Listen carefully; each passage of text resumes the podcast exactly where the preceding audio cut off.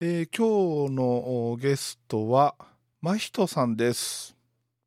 はい、よろしくお願いします。ますえーバイええー世間ではバイク乗らんで何の人生かを歌い続けております私真人でございますが、えー何分こういったあのなんですかポッドキャスト系のところは初めてなので、ああ、もうぜひぜひ、これからもよろしくお願いします。いやもう本当優しくしてください。先輩何言ってるんですか、もう。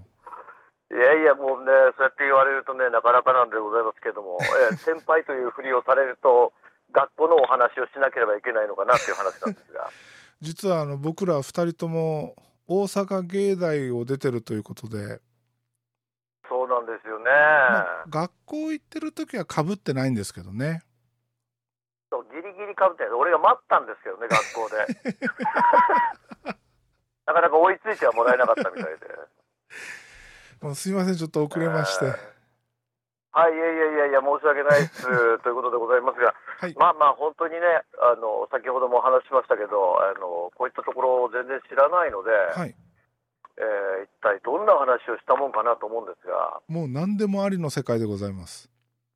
何でもありですか本当に芸大ばっかりの話になりましただけどそうすると 大変ですねもう、まあ別に音楽の話でもバイクの話でも何でも OK です。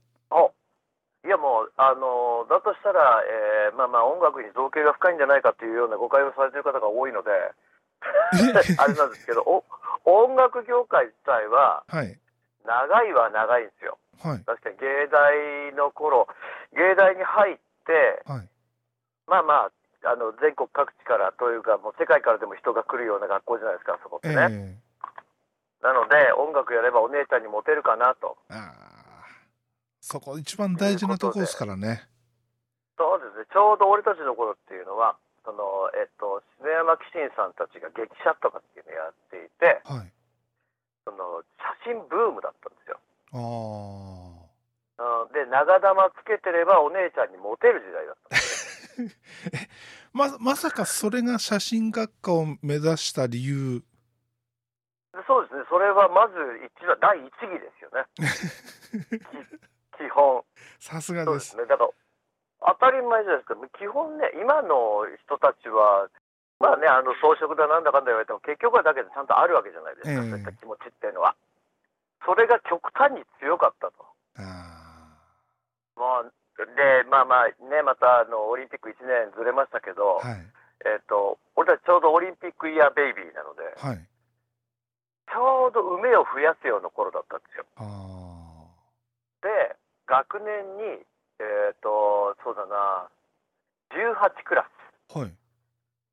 はい、えー、一教室に、えー、と48人、えー、そんな多かったんですか？もうぎっちぎち。ええすごい。で、えーそうなんですよ。だから、あのいわゆるその、なんていうんですかね、共食いが起きるわけですよ。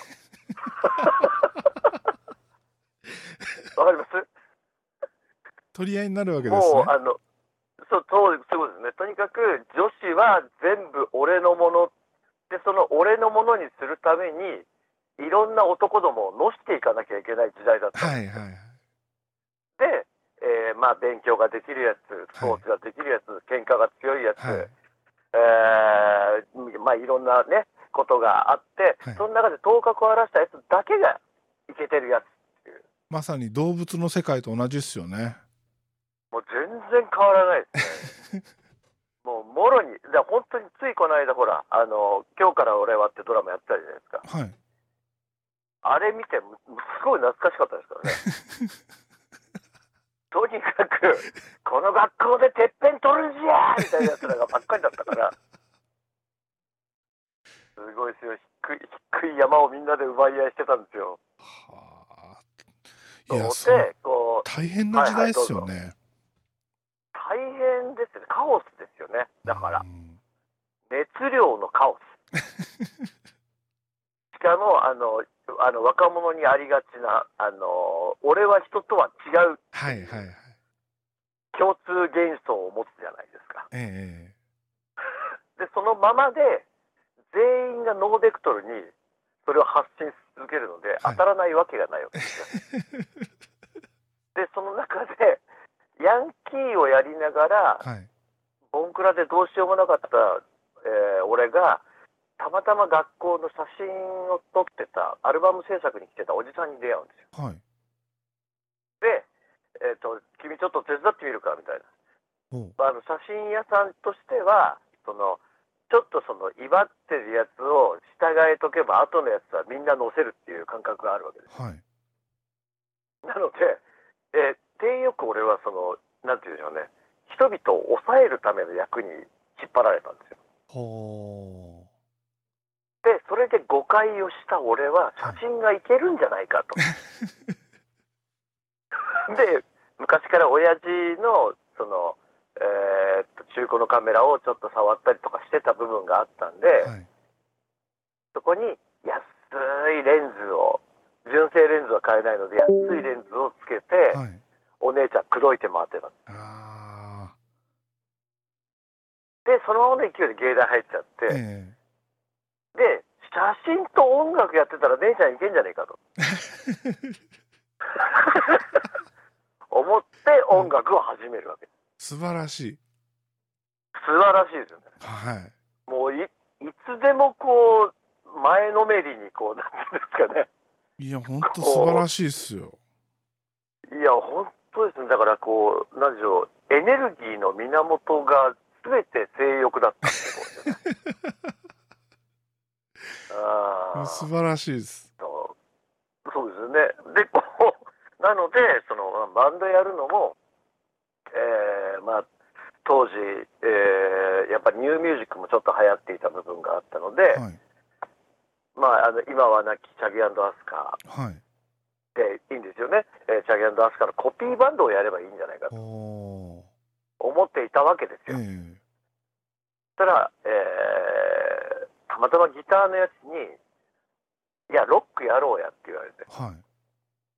うん、ただロックがその頃俺のあの歪んだ認識で高校の時にうん。まああのフォークギターを弾きながらこう、えーフォークであったりブルースであったりっていうのを弾いてたわけで歌ってたわけなんですけど、えー、とそういう人たちは視聴覚教室で男ばっかりなんですよお客さんが。ええ でロックやってるやつは体育館で、うんえーキャーって言われながら、スモーク・オン・ザ・ウォーターとか、マイケル・ステンカーとかやってるわけですよ。はい。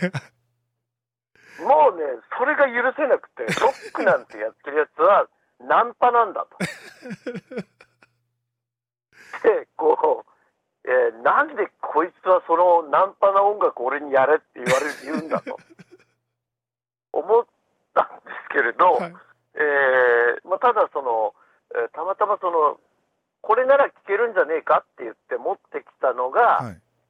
えーまあいろいろありましたけど、えー、J ウォークを持ってきてくれたんです。和製ロックを持ってきたことで、ええちょっとビリンときちゃったところがあったんです。で、あ、これならいけるんじゃないか？うん。で、そこから、えー和製の、えーいわゆる、うーロックであったり、ポップであったりみたいな世界の方に傾倒していく。へえ。だから大学入るまで、トトも知らなければ、ジャーニーも知らない、もうその高校の頃にそんなのも遠の昔にやってるのに、うん何にも知らなかった。へえ。もうすごいですよ、もうだからとにかく、とにかくロックやってるやつはナンパだから。それまでこう、人と殴り合いの世界、修羅の世界に生きてたので、そういう中では、ナンパという言葉は全てダメなことなので、えーなので、こう、なんまた言いながら腹の中はすごいナンパなんですよ。もう、超お姉ちゃんにモテたいしかないんですから。でもそれで、こう、音楽やっていくうちに、その、ちょっと、あ、これは、俺好きなんじゃないかと。はい。ロックミュージックっていうのが少し好きなんじゃないかとうん。思い始める。そこで音楽に邁進していけば、はい。今日、すごい深い造形の音楽の話ができたんですけど、はい。そこでまたね、ちょっとお姉ちゃんにモテちゃった もうね、お姉ちゃんに傾倒していくわけですよ。お姉ちゃんに傾倒してしまった俺としてはですよね、はいやっぱりこう、バンドのメンバーの中でもちょっと浮き気味ではあるわけですよね。うーん。あーまあ、だからその、えー人唯一バイクにもう、えーその当時乗っていて、はい。で、えーギターのやつと、えーベースのやつは車に乗っていたんですよね。うんうん。うん、で、えーと、キーボードのやつも機材車みたいなやつ乗っていて、はい。こう、なんでしょう、車で他のメンバーは移動する中で、俺だけ一人でバイクで移動するはいはい。状況になり、一人孤立気味なわけです。で、音楽の話もついていけないわけですよね。バンド内落ちこぼれがそこに出来上がるわけですよ。ほう。音楽的バンド、えー落ち音楽落ちこぼれが出来上がって、うーん。まあ、それでもフロントマン、超フロントマンじゃないですか。はいはい。しかもオラオラのフロントマン。はい。で、えーまあまあ、その中で、そこそこに学内では有名になっていく。はい。で、学内で有名になって、こう、井の中の蛙やってるところで、えーちょっとライブハウス行こうぜはい。という話になって、で、調子こいてライブハウス、オーディションを受けるとみんな受かっていくわけです。で、まあ、そりゃそうです。まあ、それなりに客もついてますし、うん。実売にもつながるんで、はい。まあ、それなりになっていく。はい。で、そこで、こう、えーまあ、すごいですね、今日は完全に俺の生い立ちになってます。あの、えっと、その、えーまあ、バンドがどんどんどんどん、えー膨れていく、週に1、2回、えー例えばこう、えーおもうお分かりだと思うんですけど、心斎橋のミューズって分かります？はい。うんあそこの小屋が常に満帆っていう状態のを、そう、それをもう毎週やるわけですよ。で、相手になってくるのはみんな関東のバンドなんです。はい。で、しまいには、かませんでしょうぞ、こらとか言い出しら、あの、もう、もう5回も5回の状態のままで、こう、ずっとそれを続けるわけです。はい垢抜けないままにね。うん。で、えーやってるうちに、そろそろ東京出なあかんのちゃうかと。メンバーの中で2つに分かれる状態があって、うんうん。うちツインギターで、えーキーボードがいてっていうけ構成だったので、ええ6人構成だったので、はい。あの、1人のギターとベースが、俺たち東京に上京するって言い出して、はい。何やねん、それ、という形で、こう、えー送り出すわけなんですけどね、その2人を。あだ、その時は一緒に行かなかったんですか？行かなかったんですよ、これが。だから、あの、俺たちみたいなすごい奴らは、東京の奴らが買いに来ればいいと思った。はプロモーションをかけるなんて考えなかった。で、ひたすら待ってりゃええやないか。なんか来る言うてるがなと。あ。うん。そその当時はだからその、えーハウンドドッグさんであったり尾崎豊さんであったりっていうのが、えーものすごく売れまくってた頃で、ええそこのマザーっていうところが買いに来るっていうような話があったりとかしてて、待ってりゃええやないかっていう話をしてたんやけど、うん。そいつらは行くと。でここでも完全にたもとを沸かすわけですカーンと。へえ。でもその2人はあまりにも俺たちがぐじぐじぐじぐじ大阪でやってるから俺たちが出ていけばついてくるだろうと思ってたわけ、ところが追っかけなかったわけですよ。来ないでって走ってった彼女をほっといたんですよ。で地元でまた別の女を見つけるわけですよ。要はねはい。ベースとギター。でギターを入れるかと思ったらギターを入れずに5人編成になって。ほで、キーボードはその時の騒動でいっぺん抜けてしまって、PA の手がいったんですよ、そいつ。うん、あの、アームエンタープライズでその頃あったところに。行ったんですけど、あの、えーまあまあ、えーキーボードのやつが抜けて、キーボードも新しいのを入れて、はい。で、また、えーバンドブームの尻尾がちょっとあったんで、そのままの勢いで、新しい新生、えーハーフウェイボーイズっていうんですけど、ハーフウェイボーイズがやります。はいずっと続けていってて、最後、えー大阪厚生年金。で、えー、ライブをやった後に俺がちょっと体の具合が悪くなった、はい、うん、あのえっ、ー、と喘息の発作がちょっと強烈になってしまって、うん、で、えー、そのまま、えっと永久バンドを休止っていう形でみんな好きにやってくれてこんなポンコツなボーカルのことを、えー、待たなくていいっていう話をして。で一旦解あの解散はしたくないから永久休止、はい、もうっていう形にしようっていう形でみんなと別れたんです。で別れた途端に東京の事務所とある事務所から「お前だけが欲しい」って言って打電される。んですで、えー、こんなポンコツでよかったらって言って俺は東京にそこで初めて上京するわけです。おドラマですね。で上そうでしょう、うん、でもなんかそんなんね後で聞いたらメンバーはお前が一人で上京したかったからバンド解散やっていうような話したんちゃうんかみたいな話に後で考えたらなるかなとか思ったりもしたんですけど、はい。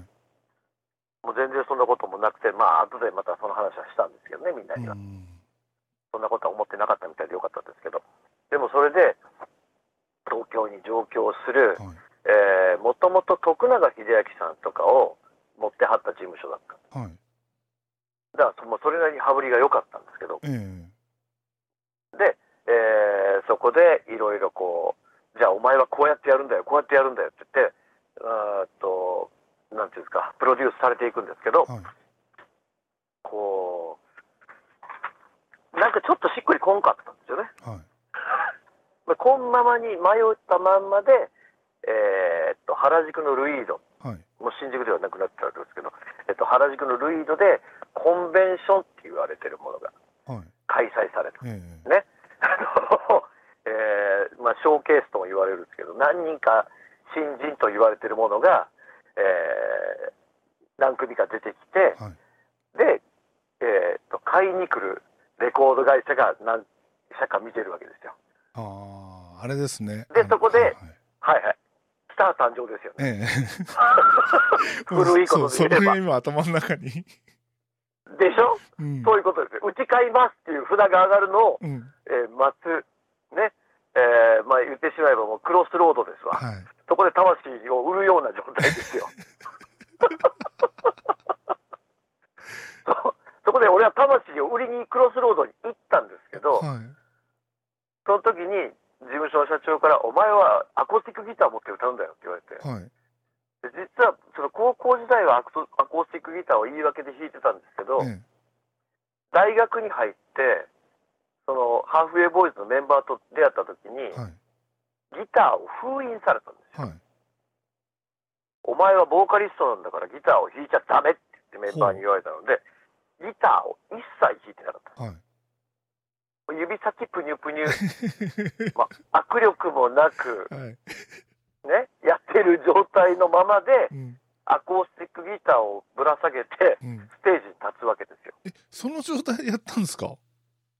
もう、もう、あのね、一応ライブ前ちょっと練習はしたんですよ。ええでも、そう戻るもんじゃないでしうょ。んで、しかも、えっ、と、なんでしょう、えーギターを抱えて座って弾いてたものが、はい。その時はスタイル重視なんで、はいトラップをちょっと低めに構えた状態でやるわけです。はいで、えーオリジナルを作ってやったわけですけど、えー e マイナーのブレイクから入るんですよ。はいザっていう。はいザって言った瞬間に、まあ、結構な人は入ってたんですよ。ザって言った瞬間に、えー語源がバイーンって切れる。それ大めっちゃやばいじゃないですかいだからこれね、まあ音楽やってる人はわかるんですけど、うん。えっと、ギターのチューニングって語源 A っていうのが命じゃないですか。でそのチューニングの要となる A がなくなった瞬間に、俺は何をしたかというと、そのまま弾きもせず、いっぺんザランってやったんですけど、はい。やった瞬間にチューニングがメロンメロンになってる。うん。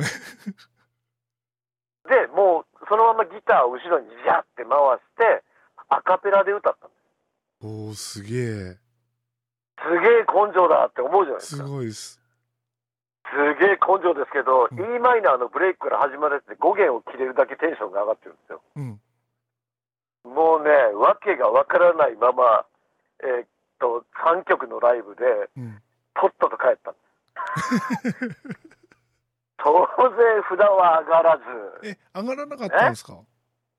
上がるわけがないじゃない。いやでもほらそのなんなんていうのか男行きっていうかそのこう そういうところは見てもらえなかったんですかねそういうところでは見てもらえるっていうか、その前に、あ、こいつ運ないなって。いや、もったいない3な。弦、三そう、3弦切れた、2弦切れたはわかるけど、5弦切れるはないでしょ、だってしかも、巻き弦だから、弦残ってるしね。そうそうそうそうそう。なーってどけたら、そのまま巻いてるやつが、ニーって伸びて、ペローンってなるわけです。一弦三弦なら切れたらそのままパンってやればいいんですけど巻き弦はそれできないですもんねほんとそうなんですよ。だからまあまあ、だからそれで、えーそこからしばらく事務所で買い殺しという目に遭うわけですよね。ほはい。あのー電話番をそこでするうはいという感じになるわけです。うんで、電話番をしているうちに、えー先輩アーティストが、はいえーとある大手のレコード会社との契約期間が終わって、はいフリーランスになってしまったんですよ。ほえー言葉選びましたけど、フリーランスになった方と、まあまあ、まあ、その方には事務所もだいぶあの突っ込んでもいらっしゃいますし、うえこのまま放っておくっていうことはしない形になろうと。えはいまあ ちょっとすごい言葉選びすぎてわけがわからなかった。ええっと、えっとと、とにかく、お前事務所で浮いてるんだから、はいこいつと二人でデュオやるんだよって言われほて。で、まあ僕はそれなりにこう、まあ先輩のこともリスペクトはしていたので、はいわかりました、やります。で、話が進んでいって、ふって帰ってこられて、お前たちこれから狩人みたいなのやるから。もうわもうね、若い方はちょっと分かりにくいかもしれませんけれど、そうですね、どうどういう、どういう人ですかね、稲で言うと。まあ、いわゆる、ムード歌謡とか、えーいわゆる演歌、演歌っていうほど演歌でもないんですけれど、えっと、えーあずさ2号ですねそうですね。はいそこですね。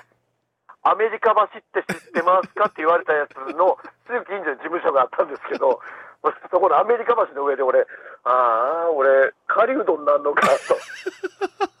ロック、ロックミュージシャンやるって言って上京してきて、なんで俺演歌やらなあかんねやろうと。思うわけですよ。はいね、で、えーそれでこう、なんでしょう、まだまだ血気盛んな状態やから、はいやめたらと。ええそんな話聞いてやめたらって言ったら、事務所の方から、じゃあ裁判だって言われた。ほ契約が残ってるんだから裁判だうほって言われたら、もうこっちとしてはグーの音が出ないわうええけですよね。契約書はあるので。はいで、わかりましたで。じゃあどうやったら辞められるんですか？って言ったら、契約が満了する3ヶ月前に、その抜けるんだっていう宣言をして、はいその満了したところで、お前は自由の身になるって言われたんで、じゃあ1年間だけ僕死ぬほど一生懸命やります。はいで、この1年俺はその演歌デュオにベットするつもりだ。はいで、えー日本全国の有線放送所を回ります。はいで、先輩は都内の有線放送所回ってくれたらいいですから。はいっていうことで、俺はバイクに荷物をくくりつけて、テントをくくりつけて、え日本全国の有線放送所を暗夜して回る。ええマジでもあったんですか？回りましたよ。すごいそうなんです。だまあ、あの、バイクに乗るのはだから大学の頃から好きやったし、ええ体力は無駄にあったんで、え全然苦でもないんですけどえ、はい野宿に関しても。うんただ、その当時は、かのカルト教団の、かのカルト教団のちょうどその騒動の真っ只中だったんですよ。はいだから、その、なんていうあの、鳥ですね。ええ 鳥、鳥の教団ですよ。で、こう、えーで、こう、なんですかね、えー全国を回っていくと、はい。野宿をしてて、もう忘れもしないですね、一番強烈だったのは天竜川のほとりで、はい。えー夜8時過ぎぐらいまで優先放送所回って、はい。で、こう、どっか泊まられるとこないか、ね、野宿できるとこないかって、ようやく見つけた、8時過ぎぐらい。えええー9時ぐらいにようやくテントを張り終わって、えーご飯を食べてはい寝たわけです。はいだから、朝の5時ぐらいにあの、すごいフラッシュライトで目が覚めるんですよ。な、なんだって思うじゃないですか。何やってんだすっごい土器を、土器をはらんで、これが、聞こえてくるわけですフラッシュライトの向こう側から。そんな、もうアメリカのポリスドラマでしか見たことない やつですよ。そんで、な、な、ななんすか？何してんだこんなとこで？え野宿をしています。なんでこんなとこで野宿してんだ？鳥だろうって。すごいでしょ、決めつけ方が。鳥だろうって言われるんですよ。ね、あの別にタイはないですからよろしくお願いします。もうね、他の鳥には迷惑でごめんなさいね。でも、その時強烈にそれで起こされたんです。へで、もぞもぞこんなとこで野宿してんだ。いや、実は僕歌手で、芸能人なのかって言って。はいって言ったら、芸能人がこんなとこで野宿するかってことです。罵声を浴びせられ。で、で、あの、当然、当然その頃、そのチラシ、フライヤーとかも持ってたので、ええ。フライヤーも、C、CD もまだな懐かしの8センチ CD ですよ。えはい。ああいうのを持って、ええ。ー来てるのを見せて、はい。実はこれでこれで回っててこっちの方が僕なんですって言ったら歌ってみろって。言われて明け方の天竜川で。デュオデュオなのに一人で歌わされる。CD プレイヤーも持ってないからただのアカペラもうなんかね。拷問ですねそれ。そうでしょ、うん。蘇るルイドどころの騒ぎじゃないですよそんな。こんなとこでアカペラかみたいな状態で。すで、こう、わーって歌って、こ、ここからは、あの、先輩が歌います。やりながら、フル尺歌をさ、すごいでしょすごいっす。川べりでも、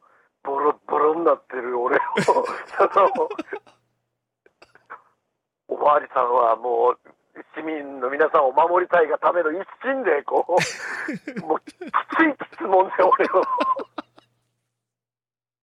強烈に恥ずかしめるわけですよ。で、最後に、ね、まあ、うんなんとなく分かってくれはったんですよ。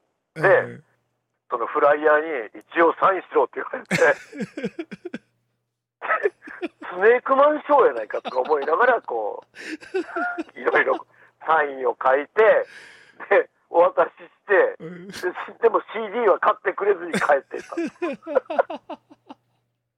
ただその時に、その、おまわりさんから一ついいことを教えてもらったのは、はいその、えーいわゆる、えーこうやって野宿するときは、まず近隣の発所に一度行きなさい。ほで、えっと、おまわりさんたちは、ここが野宿できるよは言ってはいけないけどう、ええきっと気にしてくれるはずだから。って言われた。んです。はあはあはあ、なるほどねと思って、うん。それからは必ず優先放送所周りの時に、発出書を必ずチェックする。で、発出チェックしていくと、うん。えーおまわりさんは、えーどこで野宿できるか知らないけど、えーっと、この先、えー100メーター行ったところ右行って、えーその角にある公園で野宿をしてる人を見たことがあるなって言い出します。うんああ、そうか、こういう教え方をしてくれるんだう。んうんで、それからはずっとそれをやり、で、えーキャンプノウハウと全国をリサーチングして回る能力っていうのをそこで身につける。へえねはいでも、パパパパパパパじゃないですけど、あの、えーいわゆる、えーちょっとスキルが上がりながら、それでどんどんどんどんレベルを、レベル上げをずっと、スライムを倒しながらやっていくわけですよ。ね。はいで、こう、全国を回るノウハウを手に入れて、で、えーいろいろやったけど、まあ結局そんなに、えー跳ねるわけでもなく、はい契約を満了して辞める。ほで、辞めてぼーっとしてるときに、たまたまその、えっ、と、月島のもんじゃ焼き屋さんがあって、うはい。えっ、と、麦っていうところなんですけど、はい。そこが、えーそこのママさんが、えーっと、まあちょっと俺たちのこと気にかけててくれて、はい。で、えーまあ本当に下町の人なんで、俺マ、マヒトって言うじゃないですええ。か。で、あとあの下町すぎると、火が発音できないんで、マシト君って言うんですけど、うん。マシト君、今何やってんの？や、もうプラプラしてますよ。ダメじゃないの。ちょっとアルバイトしない？って言われて。う。ん。アルバイトって何ですかね？って。いいからお店いらっしゃい。って言われて、うん。行ったら、あの、大月健二さん、ね、うん。筋肉少女隊の、えーが、えっ、と、運転手を募集してるはい。という話があって、うんああ、運転手ぐらいやったらええかな。うん。で、大月健二さんのことも面白いなと思ってたので、うん。うんあのーじゃあちょっとやってみましょうん。う。で、行ったら、あのー運転手って言いながら結局現場マネージャーみたいなことやらされた。ええで、運転してる頃に、あの、まあ、大月さんって割と気難しい部分があって、はい。でも俺はあ一方的に喋る能力だけは長けてるので、うん。あの、後ろの席に横になって、座ってる大月さんに向かってバックミラー映ってない大月さんに向かって延々喋りかけてたの。そええしたら、えっと、ちょっと昔のヒーローの話をしてたとこに食いついてきたんです。で、そっから急激に仲良くなってくる。へえ。で急激に仲良くなって、えーまああの大月健二さんのファンの方は、えーご存知かもしれませんけど、えー、と TPM、トゥーピュアメンっていう、うん。ピピーター・ポールマリーじゃないですけど、P、PPM でなくて TPM、トゥーピュアメンっていう、はい。え3人組の、えーフォークグループを作るんですよ。ほう。おちょうどね、その頃、えーそソロ活動っていうのをはい大木。さん結構やってた頃で、うん。でそのうちの一つで、えっと僕と一緒にバンドをやってた俺と一緒にバンドをやってたギターの大阪に残った側のギターのやつもやっぱり上京してきててえでその3人でバンダナを頭に巻いて、え。はい。で、えー一文字ずつの T シャツ TPM っていう T シャツを着てうん。ベルボトムのジーパンを履いて、はい。腰に手ぬぐいをぶら下げて 下駄履きで出ていくっていうへえ、面白そそうそうそのスタイルでやっていたら、う。はい。そのフォークの大御所さんたちが急にその俺たちを注目してくださって、えええまああのえっ、とそうですねどなたなら知ってるんでしょうね えっと高い高石智也さんってわかります？え。はあ、ちょっとわかんないです。わかんないですよね、はい高石智也とナターシャセブンっていうのが、えーそういうあのフォークバンドがあったんですけど、はいその高石智也さんはい。とか、えー杉田戦争を知らずにっていう、はいあの二郎ズの杉田二郎さんとか、はい。今はもう秋っていう、はいそのトワエモアさんとか、うん俺の彼女はタバコが好きでとか、うんうんうんいつもプカプカプカとかいう、えー、高田渡さんとか、ね、そういったような、あと、えー、桑名正宏、はい。もうたいもう今、名前出してる人はあだいぶ亡くなってますけど、そういった人たちが、うん。あの昔、京都で丸山音楽堂っていうところが、はい春日大社の脇にあるんですけど、うんそこで、えー、よいよい山コンサートっていうのを、ちょうどその夏場の、えー、祇園祭りの時、はい。えー、祇園祭りの日が本宮で、その前の日がよい山はい。で、その前の日にやるんで、よいよい山コンサートっていうのをずーっと続けてらして、うん。それが一時あのなくなってたんですけど、はい。それが復活してて、で、若い子たちがフォークをやってくれているって、歌おうみたいな状態でよ呼んでくださったんですよ。で、そうこうして、なんとなくこう、フォークユニットやっていってたんですけど、そんなある日、たまたま、大月さんがマンスリーで、えー FM 局でトークをする。えでもその時には俺もズブズブに仲良くなってるんえ。で、はい。まあ、一緒に出てよっていう話です。うんうん。で、マヒ一緒に出てよで出て行って話がバーって弾んでたら、ディレクターはうん単価がかからずに割と喋る、このお兄ちゃんって誰やろって思わはった。うんうん。で、えちょうどそれが仲良くなりすぎてたんで、俺は、あの、事務所に、もう僕、ケンちゃんと仲良くなりすぎたんで、仕事の中でいたくないですっだから事務所辞めますって言ってた。ほならそのディレクターの方から俺のところに話が来てうはい「松田さんは今何してる人なんですか?」って「ああフリーですよ」じゃあ FM ちょっと話してみませんか？って言われてへでオーディションに行くわけです。はい。で、えっとこの曲をひょ紹介してください。その前にちょっとだけお話をしてくださいねって言われたんで、えーフリートークをちょっとだけ。そうですね。ほんの何十秒かな。うんちょっと僕ずっと疑問に思ってたことをちょっと話をしたらそれがものすごく変成期で爆発的なヒットになったみたいで、うん。その時のトークがえーっとなんで子供の頃って砂場で三輪車逆さまにしてタイヤくるくる前のタイヤくるくる回しながら砂かけて「石焼き芋」って言ったんだろうね。じゃあ聞いてくださいって言ってやったらでも素直に俺はずっと疑問やったんでそれ。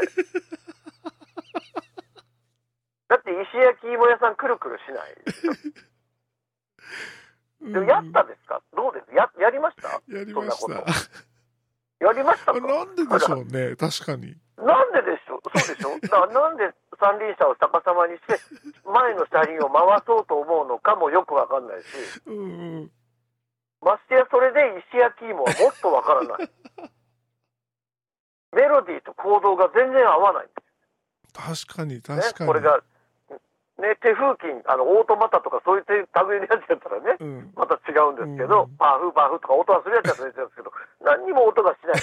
ただひたすら空空虚にカラカラカラカラ回るところに砂かけながら「石焼き芋」ってちょっとしたトランスですよね。はい。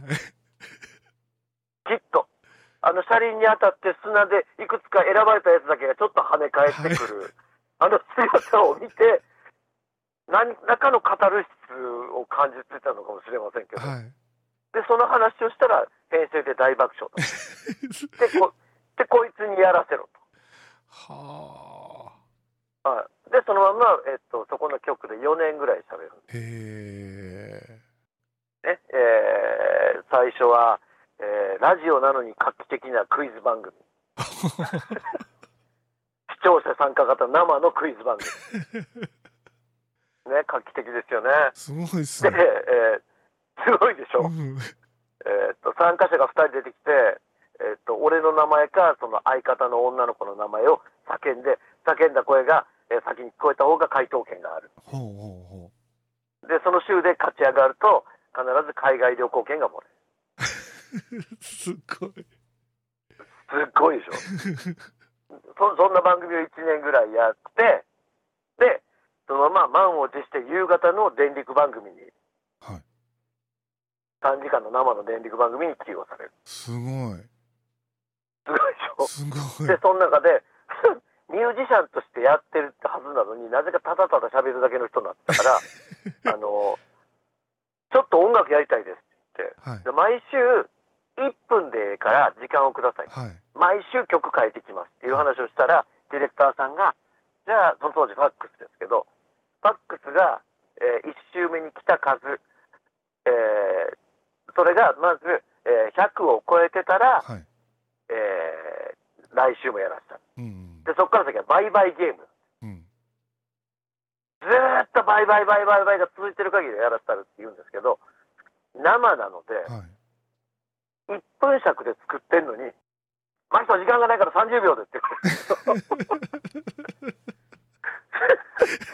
せっかくスローな曲で1分尺埋めてたのが倍速でやるのはね地獄ですよ。何の気持ちも伝わらない。ああの途中で切るんじゃなくてその尺に収まるようにテンポを変えてたってことですか？いうことですよ。すごい。そうだってそれだってギリギリまでその尺が分かれへんねん。うんうん喋ってて放送が進んでいくうちにここに差し込むっていうところのケツはもう決まってるんでええ。すごいな。一番短い一番短かったのがね20秒で上がるって20秒って。そうそうそう。曲じゃないじゃないですか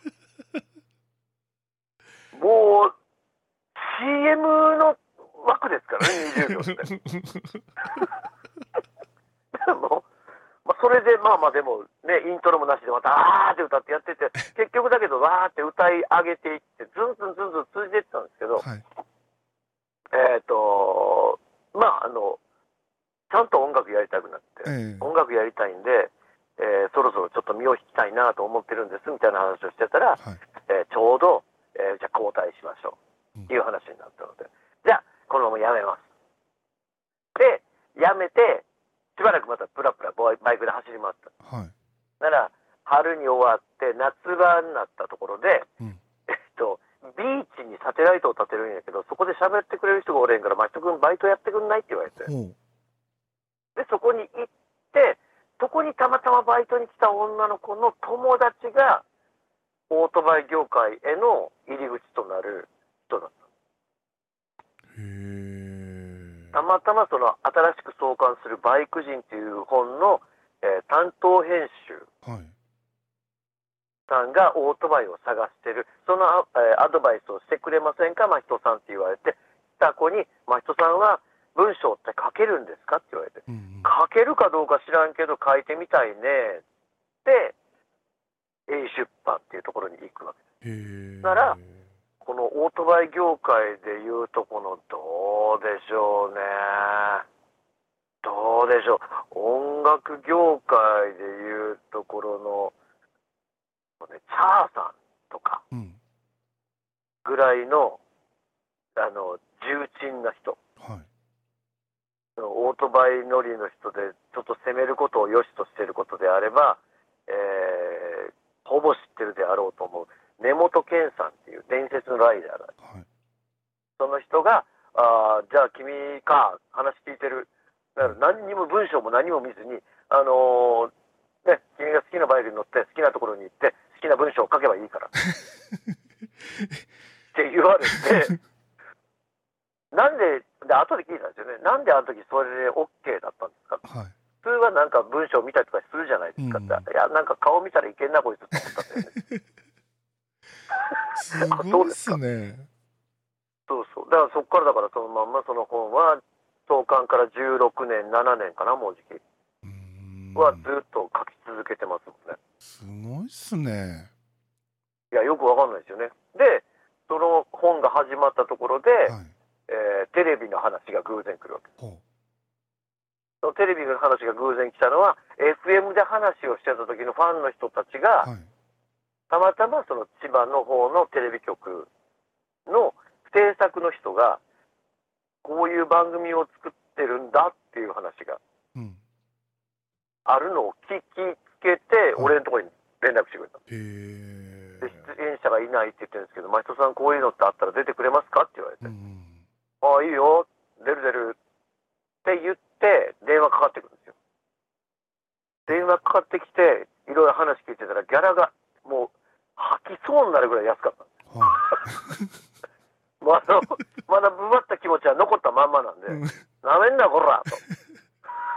僕、そんな安いギャラでやったことないんでって言って、携帯プツッて切るわけ。えもう向こうの人はもうビビりまくってしまって、もう全然電話かかってこなくってえ、えそのファンの人からまた電話かかってきて、やっぱりダメですかって、俺、そんな安いギャラでやったことないもん。え。うん。そんなラジオより安いってありえへんやろ、テレビでとかいう話をしてて。はい。で、えーぶち切れながらも、たまたまちょっと、ちょっと心にちょっと残ったのが、はい。その頃、えっと、いわゆるライディングギアで老舗の角屋さんっていうとえころ。ウェアを俺ずっと提供を受けていて、はい角屋さんに電話して、角屋さんってテレビに角屋って出たら嬉しいですか？うんって言ったら、おーまあ、出たら嬉しいですね、うんあ、そうですかって言って、そのまま持ってん、そのディレクターの電話番号にリダイヤルして、えあの、クレジットしてくれるっていう話をしたら、いいですよ、それなら出るって言ったら、じゃあそれでっていう話で、え。はい。そのその番組も16年えやりましたね。え。角屋さんといえばバトルスーツが俺二十歳ぐらいの頃憧れでしたね。いやー、そりゃそうですよ。もう生ける伝説、佐藤真也さんがね、はいはいはい。それこそ300キロの世界っていう、今ならまあそうそうね、うん。えー遠い世界ではないですし、あのー場所さえ選んで、えしっかりブレーキングができるような環境があって、はい装備をしっかりすれば、すごい言葉選んでますね、ごめんなさいね。あのえっと、出せない速度ではないです。はいでもその頃は、300キロの世界になって、誰も考えても見ない。うんうん200、そうですね、280とか刻んであったけど、260とかが限界やったんちゃうかな。うん、でも、えーその中で佐藤真也さんが300キロに挑む。その300キロの世界でもし万が一トラブルがあった時に命を守ってくれる、はい戦うウェアとしてできたのがバトルスーツだったんですね。まあ見た目北斗の剣でしたけどいや、もう世紀末感バリバリですよね。そらもう、ただだけど、あれを着た時の安心感たるや半端ないですからへね。えまあ、ただの鎧ですけどね。うんうん革の鎧って言いながら、でも革って言いながら、あの、なんでしょうね、肩とかに、腕とかについてる板とかは中に金属のプレートがあって、それを革で巻いてたりとかするわけですから。あの時代まあ VMAX でしたっけ？そうですね、あの頃は VMAX でですすね、よね 1200cc の VMAX。そう。片手で VMAX でマックスターンをする姿。もうとんでもなかったですからね。そうなんですよ。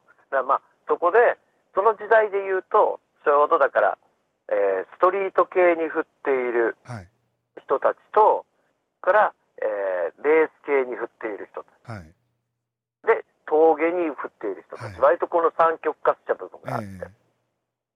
えで、その三者が三様で、えーみんなツーリングにも行ってたっていう時代でしたからね。うん。まあ、だからそれを経てきてるので、えーエンカデュオの時のノウハウとか、はいね、ぜ全国を回ったノウハウとか、うん。えー峠のノウハウとか、ツーリングのノウハウとか、バトルのノウハウとか、いろんなものが相まったからこそ、今の俺が今出来上がってる。いや素晴らしいっすね。長いでしょ？いやめっちゃすごいっすよ、そのなんかその節目節目にちゃんとそういうなんかチャンスが来るっていうかそうなかなかないっすよねだからね、なんでしょうね。だからあの、受験も実は俺失敗してないんですよね。ああボンクラの極みの暮らしをしてるくせに受験失敗してない。だって、あれですよ、あの、立ち止まってはいますよ。はい高校、全日制の普通科やけど4年行ってますし、大阪芸大も5年行きましたし、なんですけど、あの、えっと、大学入った時に、俺、一流の現役やから。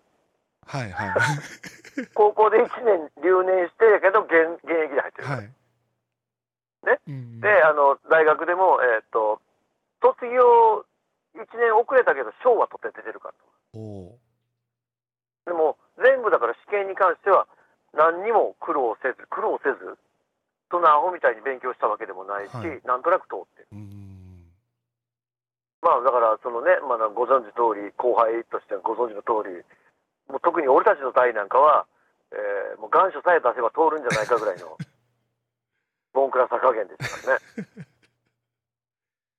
そりゃそうです、そりゃそう。まあ、ただ、も入試の時にこんな簡単な問題でいいのって思うぐらい簡単だったんですよちなみにどんな問題出ました？いやもうそれ覚えてないんですけど高校の時 アホだった俺が悩まず書けたのは覚えてるんですよすごいなぁあの、学面で通り、学費免除試験で通りました？あそうですそうですすごいじゃないですか。10, 10月ぐらいの試験でそうそうそう。あのね、学面試験、いわゆる、えーまあ、いわゆる推薦入学に近いところの枠。ね、あの、一般の学校ではあまりないんですけど、うんうん。学費免除試験っていうのが大阪芸大はその当時あって、うん。今もあるかどうかは分かりませんけど、その時に、えっ、と、ほどほどにちゃんと頭がいい、ね、人たちはそこで通る。そこで一でそこで般枠として通るんですよね。そうそうそうそう。で、そこで俺は、あのー、まあ、すぐ、下駄履かすにも程があるでって言われて、いわゆるみんなが、いろんなとこ滑ったから入ってこうっていう一般試験枠に命命をかけるわけです。すごいですよ。もうその時は、えっと、えっと、読み仮名ですね、漢字の。はい。えー、撮影、建造、露出、そういった、えー振り仮名を振るとか、えー漢字で書きなさいとか、は印画紙とか、あ。はい。そういうのがあって、うん。その後に幾枚かの写真を見て、その中の1枚を選んで、えー思った印象を小論文にしなさい。はいはいはい。そういう問題。俺はあれですあの一応音楽学科の中だったんでなんあかはいはいはいはい。実技で楽器を一つやりなさいっていうのがあったんですよ。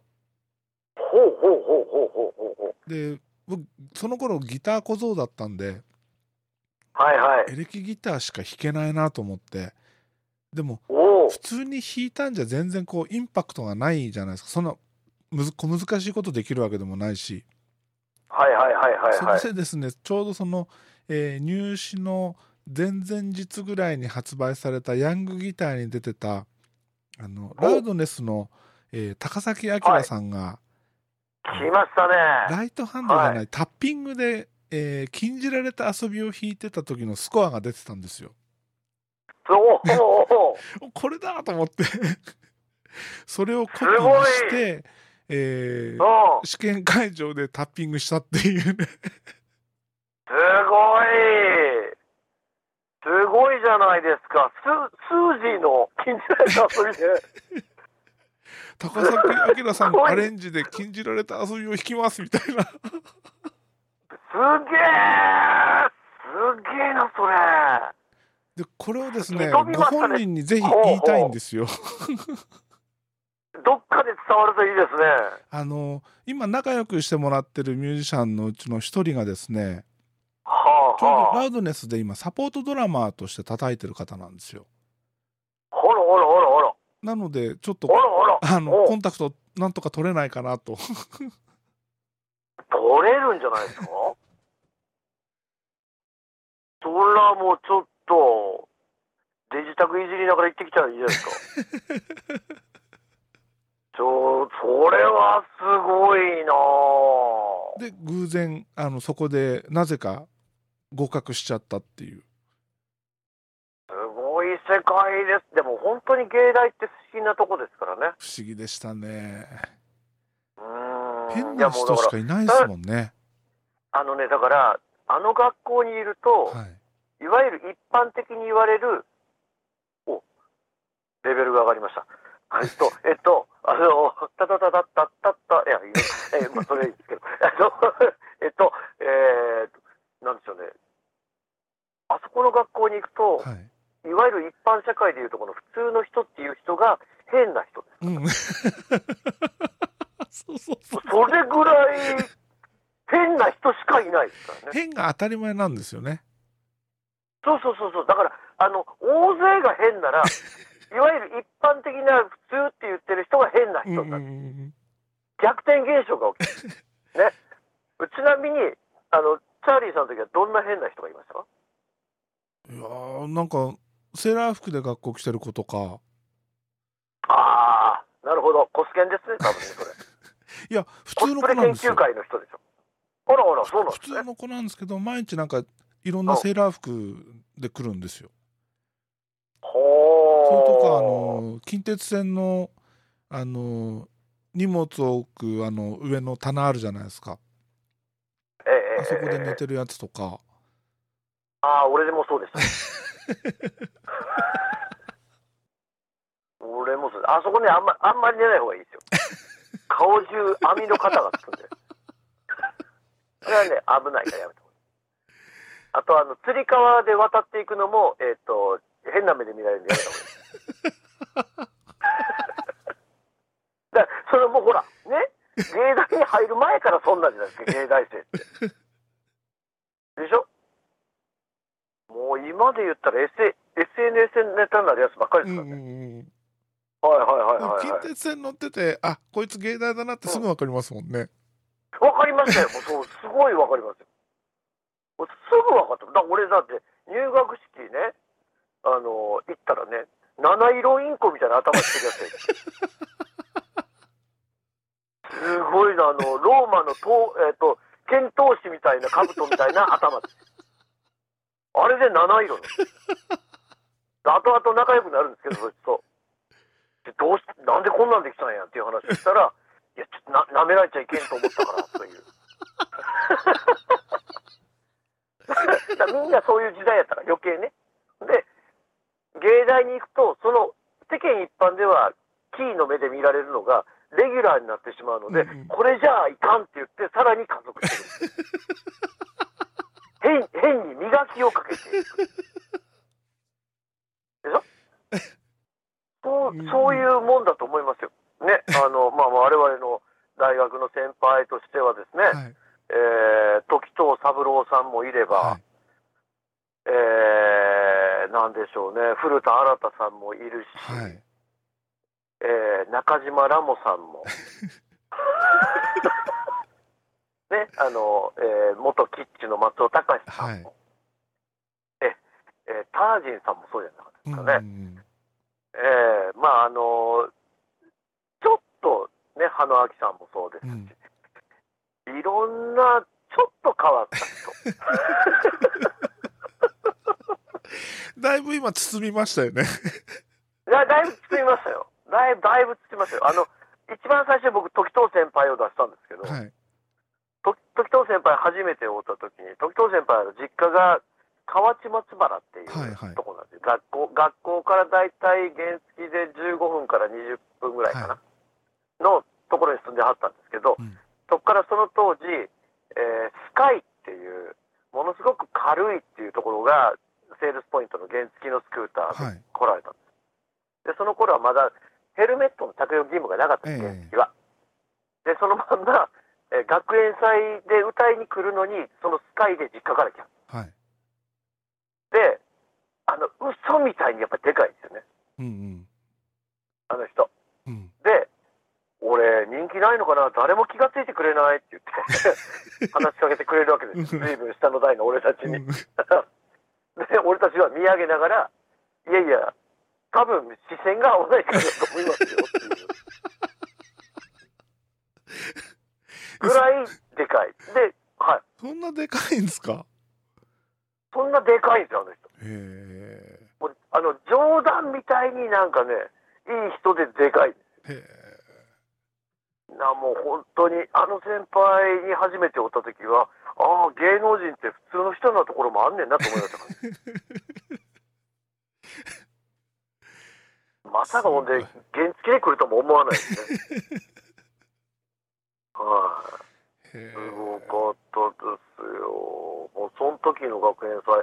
そう、あと、うちの学園祭ってほんで、あの、ミュージシャン呼んでもペイフリーじゃないですか。はいよその学校ってチケットか売るでしょ？あそうなんですか？そうですなんかよ。うちの、俺よその学校。芸はい大が当たり前すぎて予想知らないんですよそうですよ。そうでしょ？そうなんですよ。芸大ってどんなビッグアーティスト呼んだってペイフリーじゃない、うんうんだから俺たちの学園祭、だチャーリーさんの時って誰でした？学園祭。いやー誰ですなんか俺日本酒ラッパ飲みしてて全然覚えてないんですよね毎年。それ、それどこ、どこですか？スキー部ですか？どこで飲んでるんですか？いやなんかなんか何人かでみんなで集まって。ああ、そうなんですね。今、今学園祭禁酒ですから、えー、そうなんですか？禁酒。え禁酒だし、あの、えっ、と、あの、とあるでかい花火大会も、あれもう学内入っちゃダメですから。ー、あそうなんですかそうそうそうそうそう。あのとある宗教団体のあれですよねそうそうそうそう。空中、空中大芸術やったな。あれ、あれ、あれ、あれ、あの、すごいあの、行ったことない人はね、ぜひとも一遍行ってもらいたいですけど、あのすごいですよ。空爆かと思うぐらいの花火あげますからね、あそこ。あの山の尾根伝いにダダダダダっていきますよね。そうそうそうそうそう。そう。あれはすごかったいいのかないいのかな俺ほんまに、俺放送でこれをずっと言ってていいのかなって今ちょっと思ったけど。いやでもね、芸大ってすごいんですよ、本当に。うんうん本当当になんかね、よくわからない人たちがいっぱいいたんですけど、だから、俺たちの頃やと、はいその滝藤三郎さんで、えっ、と、えーマリノ、はいはいお大谷レイブン、はいもうレオ、大谷レイブンのあのマリノ、はいで、えっ、と、ARB、あすごかったですよ。あと、えーチャーさんが、えっ、と、来て、京志郎さんと、えっ、と、ジョニー・ルイスさんと、うんで、えーあ、なんやだピンクラの前ですよね。ピンククラウドになる前。ジョニー・ルイスチャーの時代ですよねそうそうそうそうそうそう。で、えっ、と、原田芳雄さん。へえすごいな。いやうちなんてもそんな豪華なメンツじゃなかったですよ、いや、だから、うん、あの、いろいろ、その、芸大って音楽業界に、はい。えー行かれる方も多かったし、ええ PA 業界にも照明業界にもたくさん人を送り込んだうん。学校なんで、うん。つながりがある人が多かったんあですよね。ー。だからで、俺、あとなんやろ、えっと、レベッカも読んだし、へえあと、えっと、小田哲郎さん。はい。とかも読んだし、うん。俺ねあバンドブームですね。さんの歌は目の前で聞いたことあるんですよ、おおおおおおやっぱ、あの、ちょっとい突き抜けてますけど、いいっすよね、やっぱりね。うんうん。うんうん。そうそう、今川の京志郎さん、今川の京志郎さんってだけど、初めて見た時ってどう思わはりましあ僕直接会ったことないんですよでも、そのビジュアル見た時とか、音楽を聴いた時とか、どう思われましあの正直全然ピンとこなかったです、たですよね。うん、俺なんか、あ、なんや、このイかれたやつって思いました。もう、なんや、こいつしかなかったです。うんうんうん確かに多分ね、多分あの火星人やった頃のデビッド・ボーイを見たような感じだったあ近い印象ありますよね。そうですね。音やっぱ楽的に似てるとかじゃなくてなんかそのキそうそう。ャラクターっていうか。そうそうそう、うん。あのなんかこの自分の存在を世に知らしめるインパクトをつけるためにうん。使ったギミックが同じ方向性やった。っていうことですかね。うん。うん、音楽で言ったら全然ちゃいますからね、うん。あれですけれど、でもなんかね、いかれてるって思って、うんそっから先もずっと行かれ続けてくれたから、はいはいよかったですね、今あの俺不思議だったのが亡くなってからはいはい。こういろんなテレビ番組だったりそれこそカラオケだったうんうんうんり万人がうんうんこうんう受け入れてるじゃないですかあの方の音楽。そうですね。あれがすごいなと思ってうん。基本的にその、根本はうん。優しい人で、はい。で、何にでも臆さず挑むっていうところが、清志郎さんのすごさやったのかなと思ったりはしますね。あのーなんでしょう、いわゆるその、YMO とのコラボであったりとか、はいはい。ね、そういった時代僕のもあっ中での一番最初に今和の清志郎っていう人間を認識したのが坂本龍一とやってたあの、えー危ないルージュマジックでしたっけ？はいはい、そうですね。あれが多分最初なんですよ。いや、でもそうだと思います。だから、ともすればちょっとアングラ扱いでしたかうんう。んうん。だからもう本当にサブカルチャーの中で、やっぱりきらめいてた人たちだったので。はいでも、そうかと思うと、メジャーな映画音楽をうんやってみたりするわけじゃないですか。ね、まあ、スローバラード自体は、えーそれ以前に作られていた曲ではあるけど、うん。それをえーアングラ世界で、えー育ってきた若者たちがそれをどうしても世の中に出したい。うん。この音楽にぴったりだ。で起用するわけじゃない。はい。それでドンピシャになって時代をまた作っていったりとかはい。するしそうかと思うとやっぱり反原発を歌い続けてみてうん。発金をわざと狙いに行ったりとかするでしょ？ああいうところは割と俺はブレイブだと思うんですうよね。ん。うん、すごくこう狙ってるところがやっぱりこう自分が言わんとするところっていうのをメッセージをどうやって伝えたらいいかをはい。常にこうなんか考えてたような気はうんしますよね。でなんかもうなんか最後の方じおうん音楽的に好きか嫌いかって言われると好きな分野ではないんですけど、はいはいそのやってるやってることっていうかそのえーしあの生き様はすごいかっこいいですよね。そうですよね。だからその最後の方で自転車乗り始めた時はどうした？おいおいと思ったんですけど。確かに。まあまあでもまあまああの自分がそうやってどんどん弱いを重ねていくとそういうのもなんとなく分かってきたりもするし、俺もでも去年から自転車乗り始めてすごいじゃないですか。ちょっと痩せようと思ったんですけど1キロも痩せません。はいじゃああのねあれはねきっとねみんな幻想を 見せられてますよね。うんうん。あのじゃあだったら自転車乗ってる人100%痩せてるはずじゃないですか。はい。意外とそうじゃないですか。そうそう。そう意外と。そうじゃないそうそうじゃないくせに意外とそうじゃないくせにひらめきんだけが異様に主張してるんですよあれはねいかがなもんかと思ってねあれそのなんかえっと何でしょう上半身が裸の人たちとか結構いるじゃないですか、はい。あの北京ビキニとかなんかええ。言うんでしたっけ、ああいうのとか。ああいうのとかをギャーギャー言うけどあれに関してはみんな言わないけどケツネのおじさんのひらめきを延々見せつけられて 何が楽しいんだと思う。どうせならちゃんと長いの履いてくださいよ。俺はちょっと思ったりするんですよね。確かに。はい。本当にもうなんかねまあまあねまあ痩せる。あとあのなんでしょうみんなあのなんでしょうねあの達成感がたまらないですどうなんですか自転車乗ってる人って。あの僕そんなマジで走ってるわけじゃないんで。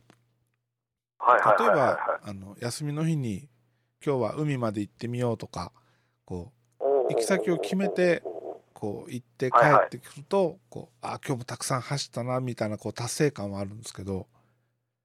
あら。でもあのなんですかあの黄色いジャケットとか着たりするじゃないですかいやいやいやそんなの恥ずかしくて着れないですよ。そういうのは痩せてからと思って。ああいやじゃあどっちかっていうとゆるポタな感じなんですね。そうです。ポタリングな感じ短パンに T シャツであのはいはい。マウンテンバイクのタイヤだけちょっとロードのタイヤにして走ってる感じです。ああなるほどなるほどなるほど、いいリアサスはある方ですフロントだけです。じゃあやっぱり本気本気じゃないですかいやいやでもやクソ安いですよ。いやいやでもなんかそのいわゆるパワーを食われるわけですよね。リアにサスペンションがあると。乗り心地は良くなるけど。最近のねあれなんですよ。刺す殺せるんですよ。マジっすかポリス。いやいやいやおーちょっとそうなんですね。のマジスカポリス使わせてもらっていいですか？えとあのちょっと年上の人には聞きますから、ま 若い若い子に言うとなんかあの新しい言葉なのかなと思われるんですけど。バカですよね。本当によろしくメカドックっていうの結構みんな真似するんですよね。あ腹痛い。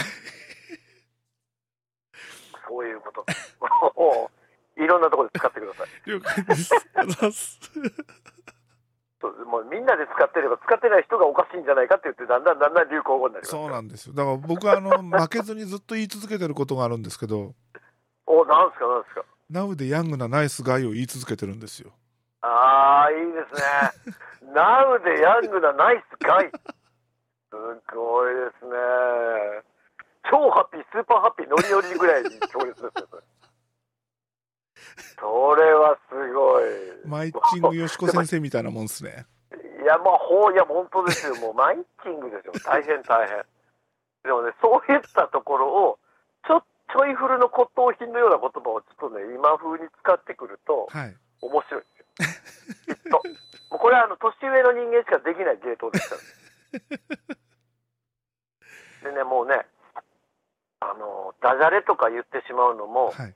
あの、だんだんだんだん年を重ねてくると、脳の中のブレーキが効かなくなるんですって。ああの、羞恥心のブレーキっていうのがあるらしくて、あ。はい。若いうちはそれがものすごく効くんですって。だから言わないんですけど、はい。こんなこと言ったら恥ずかしいんじゃないかって思うのを、あの、すごいですよね。年食ってくるとそれのブレーキがゆるゆるになって、違うんですもう溢れ出るこのネタを止められないんですよ。いやもうそうですよね、本当に。溢れ出てしまいますよね。だと、溢れ出てきて、もうあの、溺れてしまうっていう、もうお前たち溺れてしまえっていうぐらいの勢いで、こう、昔の文化を垂れ流しするっていう。そういう感じでします。ロボコンとか、ロボ根性で頑張るとかいう話をみんなね、やってみるときっといい。いや、もう、マシトさん最高っす。いやもう何言ってるんですか、もう完璧じゃないですか。かもう こんな風にだから若い子に話しますからね、別に全然関係なしに。もうだってしょうがないですよ、もうノーブレーキで突っ込んでますからね。もうリアサスも固めたまんまでいきます。もう完全にリジッドサスになってますね。あもう完全です、完全です。当たり前じゃないですか。ブレーキはかけてるんですよ、俺ちゃんと。かけてるけど、シューがない。キャーって前に行くんですね。でドーンってぶつかったら、あの古い方が割と丈夫なんでね、えー若い方がなんか気使ってコッパみじんになってくれるっていう。それぐらいに思っといていただける。素晴らしい老人の話が言われたらもうすごいです。気がついたらだってあと 5, 5年で還暦ですからね。ええマジですか。いやいや、あのね、自分に換算するといいですよ。確かに。そうなんですよ。気がつくとなんですよね。確かに。でこのスタンスは本当にあの、ブバってた頃と大して変わらないんですよね。うんうん。うん。何が違うのかっていうと、ほんの少しだけ人の痛みが分かるようになったぐらいなんで。あほほんの少しですけど。うんなのなので、えー最近はだからいい人キャンペーン続けてますからね。あ ーもうすごいですよ。対して何かやるとか、こんなアホなこと言ってるくせに、よろしくめかどっかとか言ってるくせに、それを続けるっていう。素晴らしいです。いやいやいや、素晴らしいって言われるじゃないですかう。ん。で、あの、もうやっぱりあの偽善ですよねっていうような話とかもされるんですよ。いや、でも実際俺これも。いやいやいやいや本、本とかにも書いてあるんですよ。はい。偽善で結構、やらやらない善よりやる偽善って書いてある。あ、すごい。名言来ましたね。そうです。いやいやいやいや、でも、そうじゃないですか。うんうんうん。だから、その、なんかこう、気がついたら、やれることをやる。はいで、。ボランティアの基本って、こう、できるやつができることをできるだけやればいい。うんうんだから、できるときにできるだけのことをやれば、うん。はい。それを無理無理すると続けへんし、うんうん。確かに。必要やな、俺が役立つなと思うことをちょっとだけやる。はい。しかも楽しくやって、誰かがそれで笑ってくれればそれでいいんじゃないか。じゃあ俺もきっと誰かの役世に立つ。の女の子のためにいろんな子を口説こそれです。それもね、それもボランティアかもしれない。う。ですよね。そうね、うんだからね、本当にね、あの、もうチャーリーさんとかはそのね、発信力があるんだから、こうね、世のはい。一人もんでいる、あの、内気な男子がたくさんいるでしょ？はい。そういう人たちの出会いの場を作ってあげる。あ最高。もう今更寝るとん。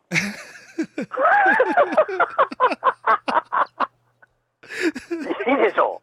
ーいや、それ最高ですよ。それできれば本当いい最っすよ。高でしょ？いやもうちょっとね、やってみてほしいですね。ただ、一つ残念なことがあるんですよ。何ですか？ポッドキャスト聞いてくれてるのはほとんど野郎どもなんですよ。しかもおっさんが多いんですよ。じゃあもうあれですよ。口説き方講座ですよ。あの、ハウトゥーですね。スコラばりの。こうやれば女はモテる。007の女ように。は左、もう左耳から女は口説けとか。右脳で感じる女は多いとか、そういうのを書いとく。それを、それをちょっとこうやってあげると、ポッドキャストでこう話をしてあげると。ああいいですねじゃあ今度あの口説き方講座やりましょうよいや、いいと思いますよ。あの、じゃあ今日一つだけ言ってあげます。はいあの、振られるかどうかわからない玉砕覚悟で、あの、自分が気になってる人には、好きだと伝えることです。うんそうすると、その人は、あなたのことを普通の人とは見なくなります。はいはいはい私のことを好きでいてくれる人っていう認識になったら勝ちです。気持ち悪い質問がありますどうぞ。僕が好きだって言うとどうせみんなに言ってんでしょって絶対言われるんですけどどうしたらいいですか？そう思われてるなら悲しいねっていう。ははしれっと言うですよ。ねはいいいですか？はい。もう俺なんかあれですよ、藤井寺にあった小坂楽器って、わかります？あそこの姉ちゃんとカウンターにバーンって手ついて、あのーもしかしたら俺、君のこと好きなんかもしれんから、電話番号教えてくれる？って言って、すげえ。そう。でそこで電話番号聞いて、ええ。帰ってっていうか、そこ離れて20分後ぐらいに電話する。すげえ、で、電話して、やっぱり気になるから会おうって言って、うん、会う。で、付き合う。かっけえかっけえいやいやいやいや、な何言ってるんですか、一食で女口説きまくってましたよ。うわーちょっと俺それ明日から早速会社でも実践しますね。いやいや、でも本当にだけど、ね、あの好きって言われて、はい。あの嫌な思いをするかどうかって言われると、意外とうん、そんなことって日常にないので、だって実際自分が好きって言われてその子のことを、はい、あの、え面倒くせえとかなんかうぜえとか思わないですもんね。なんか強がりでそうは言ったとしても。はいはい、こそうなん、心的には嬉しいですもんね。そりゃそうですよ、うん。自分のことを認められてるんです、はい。世の中の人は全部みんなを自分を認めてほしいと思ってる、あー確かに。もう認めてあげてください、はい。綺麗やなとか、もうもう今まで以上に褒めちぎりますいや、もうそうしてください、はいもうともすればあの花束を送ってください。あーそれもたまにやりましたもう強烈ですから、やっぱりその辺は。はあ、もう女の子はね、まあ、あの物に対してはすごく優しいの。は花に罪なし。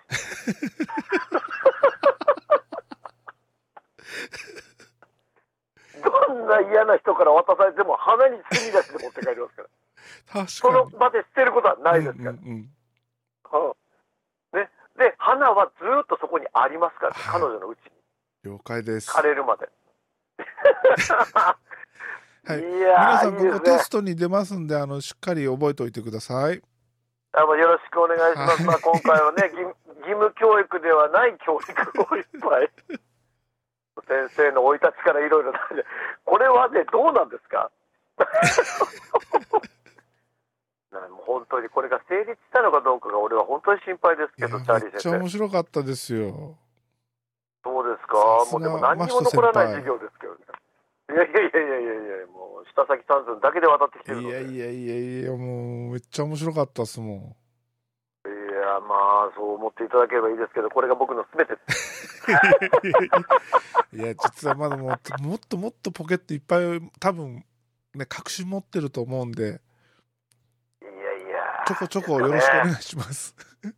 はい。また、あの、えーっと、えー皆さん、あの、足玉なことを、えー書き込まないように、良いリアクションだけをお待ちしてますから、はい。よろしくお願いします。よろしくお願いします。はい、ありがとうございます。長々とややりましたけどじゃあこの辺で終わりますか。了解です。はい。じゃあ、また、あの、はい。お会いできる日を楽しみに。はい。こちらこそありがとうございましたはしてますね。はい、はいありがとうございました。い失礼しますはいはい、ではでは、はい、失礼します。